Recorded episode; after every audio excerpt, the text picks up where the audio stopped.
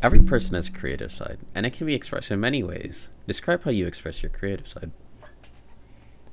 I like to express my creative side by sketching. I've been sketching since I was really young, and I like to es- express my creative side whenever, uh, for any subject, whenever there's a drawing assignment, I like to draw to the best of my ability. Because even though it might just be a small assignment, I, I like to think of it as uh, I get to practice and I also get to have a good grade and because of this, I I have ha- a hobby of sketching, and I like to figure out which art style is good for me by using all sorts of different art styles, such as realistic or cartoon. Uh, would you consider art as a career you would pursue?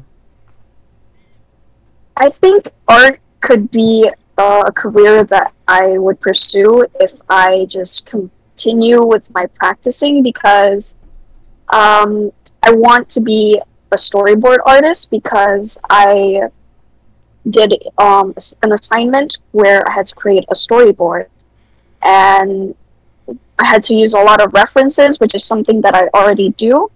And I wanted to create a, a story because I, I always imagine and I daydream a lot. So I want one day that I get to put my imagination onto paper.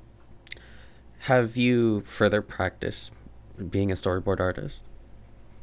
Yes. Um usually I begin I begin my storyboard ideas when I already have something in my head and I just go from there. I write down what I thought would be a good story.